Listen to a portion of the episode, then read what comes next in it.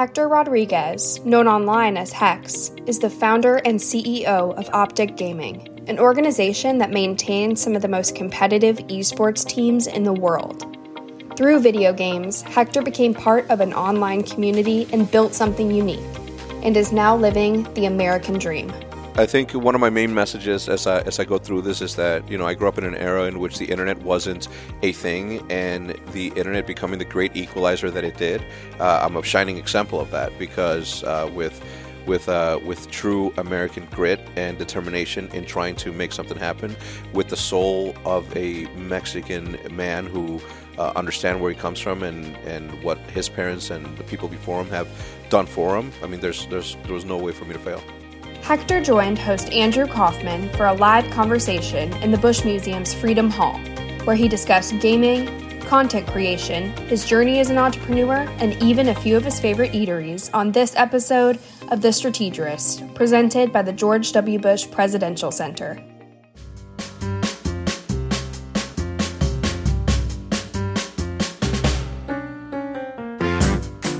Our guest today on The Strategerist is a leader in a different way. We often have leaders on from walks of life, often, you know, government. But today our leader is from the esports world, even though really he's much more than esports. He is a content creator, really. He is, at his core, someone that just lives his life, records it, puts it out there, and people are really digging it. And Hector Rodriguez, Hex, better known as Hex. Thank you so much for spending a little time with us. Thank you for the invitation. So you are a content creator, but you know it started with esports. Is that right? It started with gaming. Esports sort of happened as the progression of. Social media became a thing in the past 14 years or so.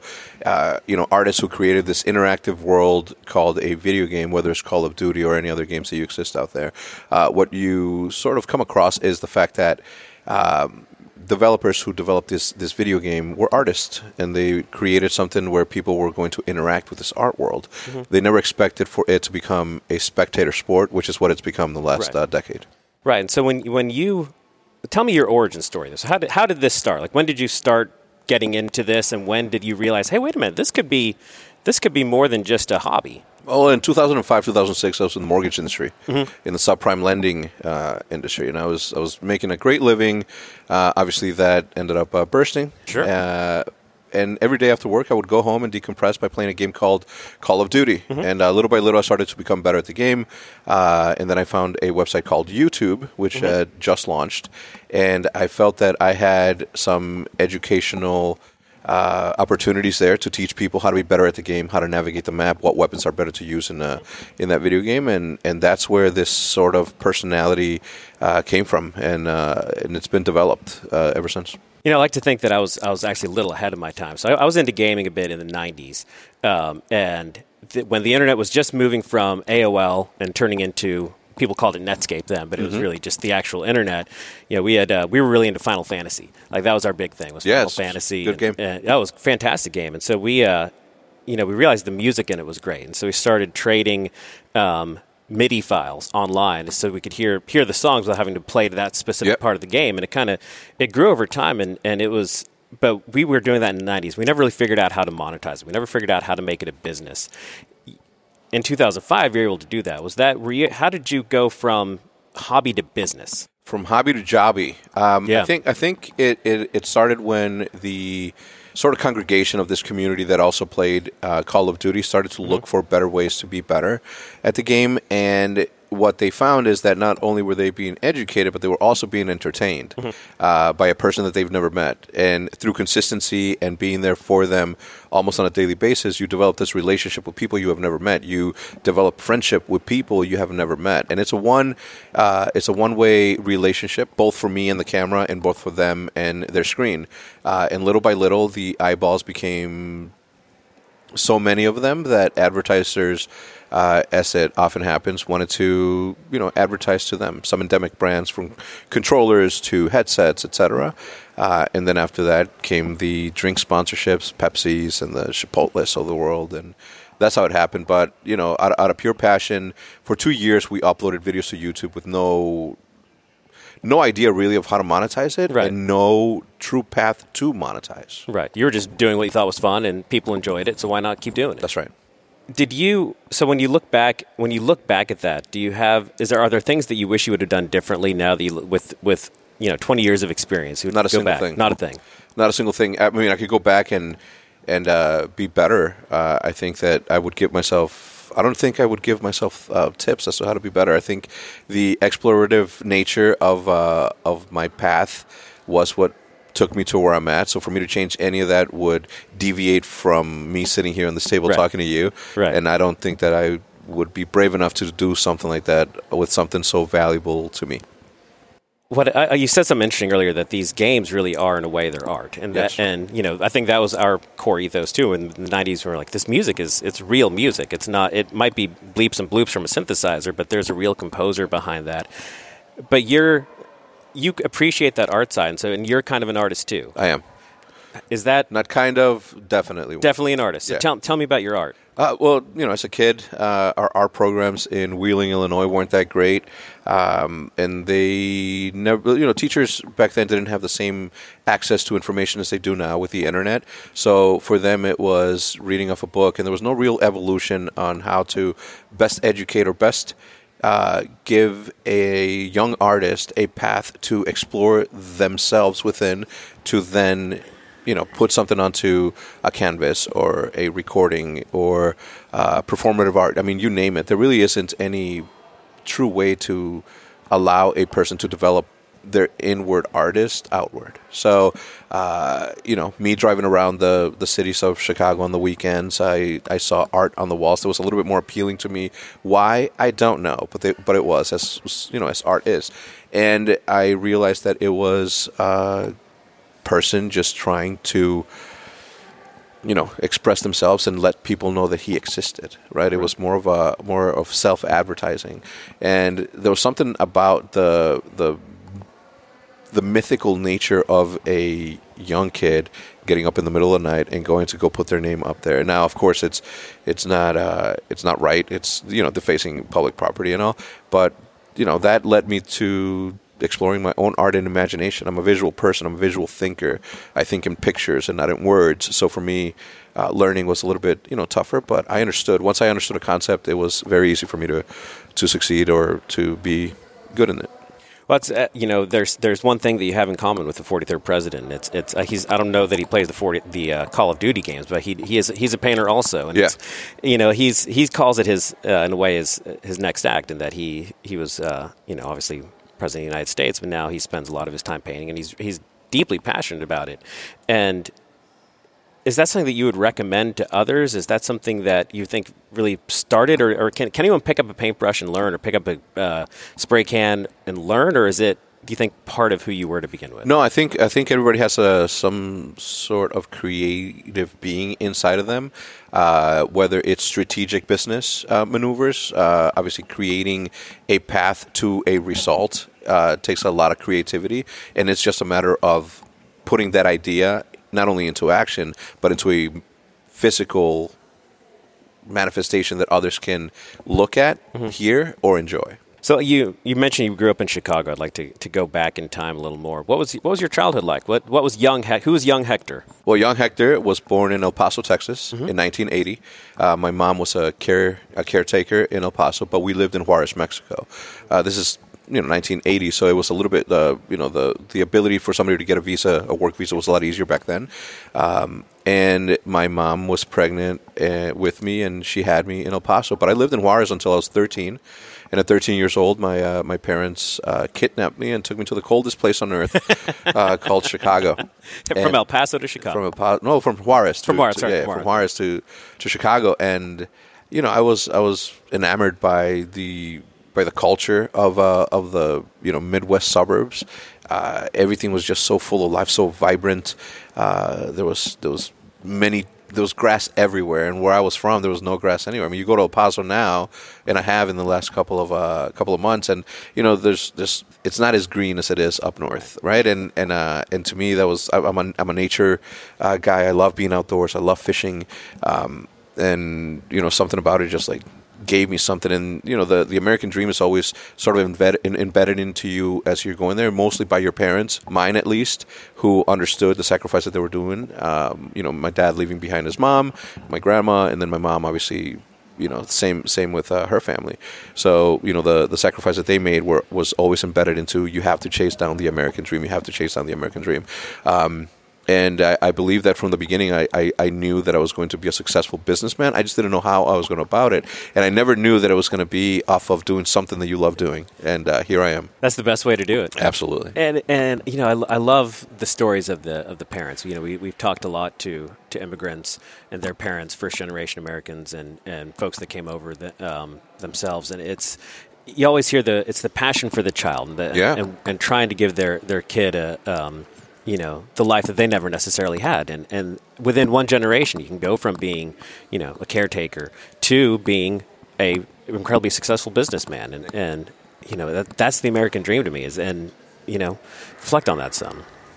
Well, I mean, I think I'm a reflection of my parents' discipline, especially my father, a very smart man who, if he had the same opportunities that he granted me by making the sacrifices that he did, I think that he would be in the same position that I'm in today. Maybe not in the same, you know, creative space or in the video game space. Right. But I do think that, you know, my mom, my dad, you know, very smart people. I think that they would have been able to be more successful in life according to the standards that we put for ourselves had they been given the same, you know, opportunity that I was here in the United States. So you're a creator. We'll talk some more about gaming and creation, but you've got other creation. It's not all about gaming. Correct. You've got a new project coming up. I do. It's called EDIOTS. So EDIOTS, EATIOTS. Just my friends and I goofing around. Well, not necessarily goofing around, but exploring the culinary world of every city that we visit, while also interacting with the graffiti, you know, culture there. So we paint a mural while exploring all the different restaurants that the cities we visit have to offer.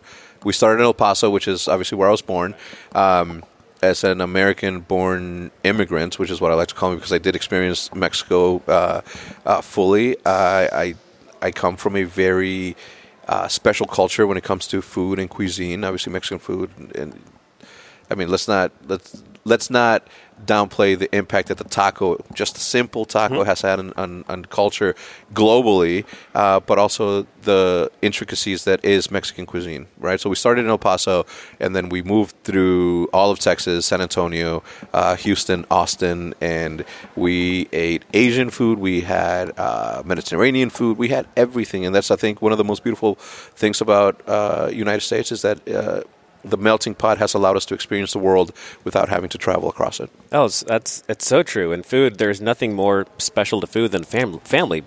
You know, these recipes come down through generations. They come down over time to be a part of our fabric here in the U.S. And you know, people like yourself, people like your family, and the recipes that everybody creates and we bring together. It's a testament to why immigration and why Americans, why people come here. Exactly, yeah. Exactly. And to follow the dream. That's right. You know, I think that's the most important part is that you're out there following the dream and you're able to make it happen. It shows kids today, because there's so many kids following you, I'm sure, right? Millions. Yeah. And they all see someone that sat down and made it happen. Yeah, I mean, I think one of my main messages as I go through this is that, you know, I grew up in an era in which the internet wasn't a thing, and the internet becoming the great equalizer that it did.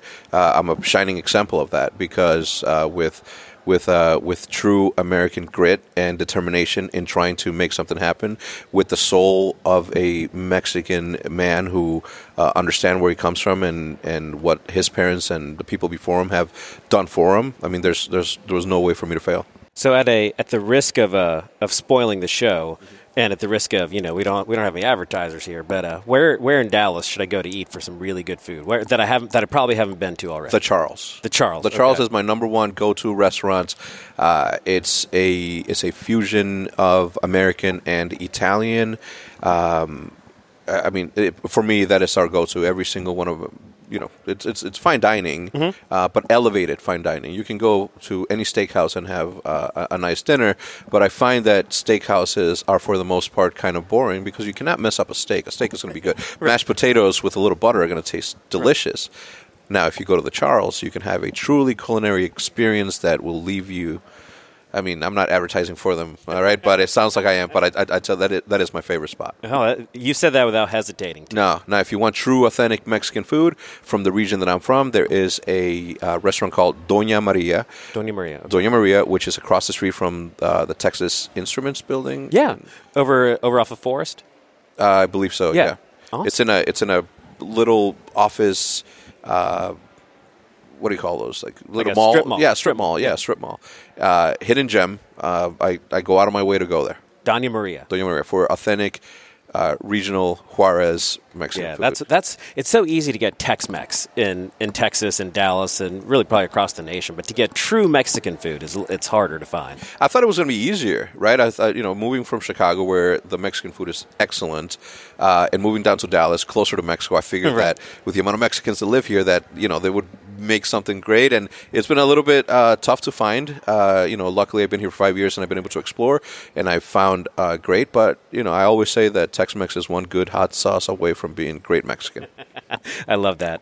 So let's talk about the business some more. Which you are founder and CEO of OpTic Gaming. I am, and that is a business. It is a true entity. How did it grow into what it is today? We heard about the beginning, and we've heard about the end point, but what happened in the middle to get there?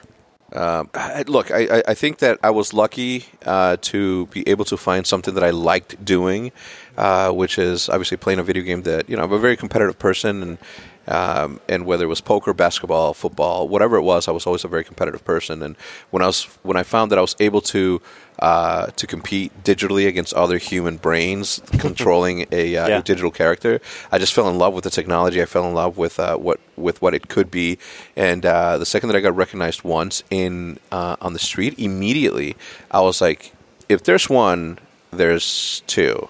If there's two, and I just kept doing the math, and I'm like, man, this has the opportunity to truly develop into a sport, and I chased that down. I've been chasing it down for 16 years, throughout the course of my career as this sort of digital or new media entrepreneur. I've been able to find a way to monetize what I love doing. All of my hobbies turn into jobbies, and I wouldn't have it any other way. I do think that what I'm working on now is a lifelong project that I'm still working on, that people like to watch and be a part of, and therefore there is eyeballs and therefore advertisement. And I'm going to do this for the rest of my life, so I hope that people are ready to take a long journey with me. So for those of us, some of our listeners might not be familiar with esports, and, sure. and they hear, you're watching people play video games. Like, wait, there's how many people that watch people play video games? What is the state of the industry right now?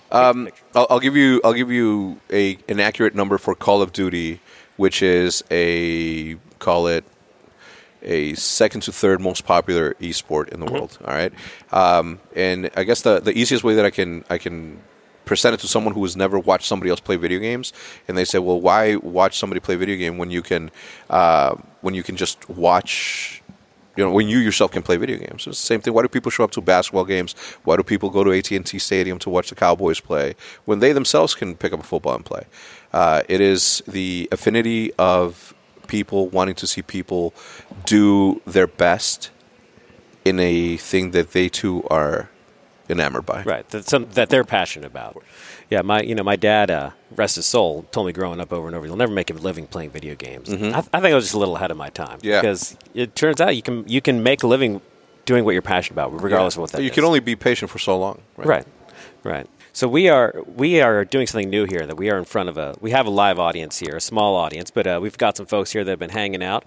This gentleman, do you know this guy? No, I don't. You don't know this guy? Come on up, man. What would you like to ask Hector? Come on up here. If you would like to. Yeah, you don't have to. No pressure. But, you look like you've got the... Here, take the mic. Do this. Let's do this. Yeah, so like I was saying, I don't necessarily have a question. I just want to say, I've been a fan since Black Ops 3. I met my kind of like core group of friends, my gamer friends then. They turned me on to competitive COD. That's what I heard about Scump, heard about you. Just been a fan for forever, you know what I mean? I just appreciate everything you've done. Thank you so much. Thanks, man. Appreciate you. Thanks so much. And I think that's a part of it that you mentioned, is that there is a community. And hang out online with folks? Like, for folks that aren't into this world, like, how are you building this community with people you've never met?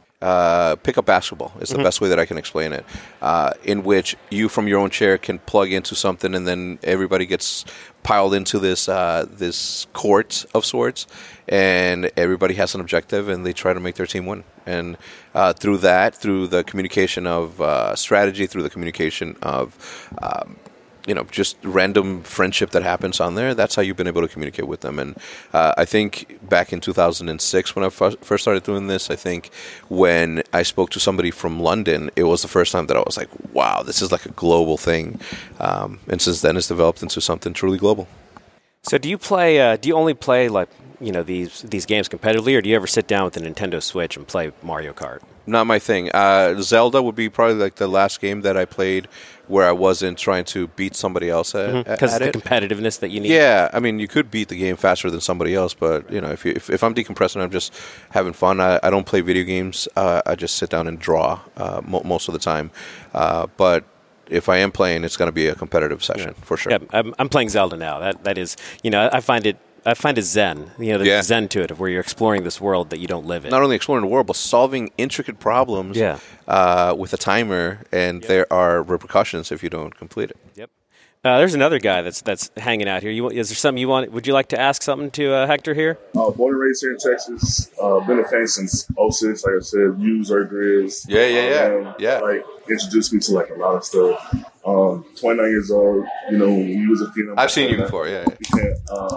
My daughter, she's 1 now. I took her to the first event in a year ago. Yeah. And, like, you loved it. You know, that's how I came to see how you doing it. Oh, thank you, man. Appreciate it. This is a different setting for me. Yeah, racing, like, you inspired me to basically chase my dreams of streaming and like doing content. Good. Like, you was one of the ones that. Thank you, man. That's awesome. Appreciate it. Just a young man that's chasing down the dream of streaming and competing. Thanks, man. Appreciate you. So this is your first time in a presidential library? This is my first time in this beautiful place, yes. Why are you just now getting here? Come on, where you been? Like I said, I turned every hobby that I have into a jobby, and therefore it requires my time. And which is why we're really appreciative that you're giving us some of on a Saturday. And Saturday is when I go to my mom's house to eat the best breakfast ever. But Ken Hirsch, who is a business partner of mine, and you know, he asked to see if I would be interested in, you know. I don't say no to Ken Hirsch. Neither do I. He's my boss, so you know that's we have that in common too. Yes. So you know, before we let you go on to your mother's house and get some of that wonderful Mexican food, we always ask our guests kind of one last question.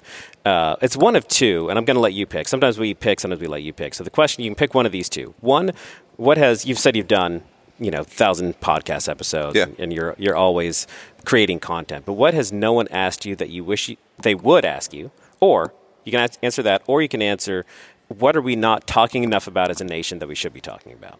Oh, I think the second question you just asked me, I think it's a longer podcast, because there are many things that we could be doing better. But a question that no one's asked me before, I don't really know. Do I dream in Spanish? Do I dream in English? And the answer to that is neither. I think, as I said, I'm a visual person, so I dream in pictures, and not often do I hear people speaking in either language. Well, I'm looking forward to EDIOTS. I'll be watching that. I saw the trailer for it. It's great production value. It looks like it's going to be really cool. Thank you. Yeah, I'm touring the country and hopefully the world soon with two of my best friends who are, you know, world-renowned graffiti artists and artists just in general. In every city that we visit, we paint a mural, interact with the community there, and try and eat as much as we can without killing ourselves. And how would someone go watch EDIOTS? OpTic Nation, if you go to opticgaming.com, which is our website, you'll be guided through the process into how to watch it. August 21st. Perfect. We'll be watching then, and I look forward to hearing more reports. I'll be checking out that Mexican restaurant. Please do. Doña Maria and The Charles, if you really want to have the most incredible experience. They're part of a suite of hospitality restaurants, and they have several, and you know, my favorite one is that one. Hector, thank you again. Or did I call you Hector or Hex? I should have asked this at the beginning. Whatever you want. I respond to both. Hector is... Dude, Hey. Hey, man. Hey, they all work. Hey, guy in the fashionable suit. Very nice look. Thank you. I do like my fashion. Very nice to meet you. Thank you. Learn more about OpTic Gaming at opticgaming.com. We hope you enjoyed the episode. Let us know what you think at the Bush Center on your favorite social media platform. Thank you for listening.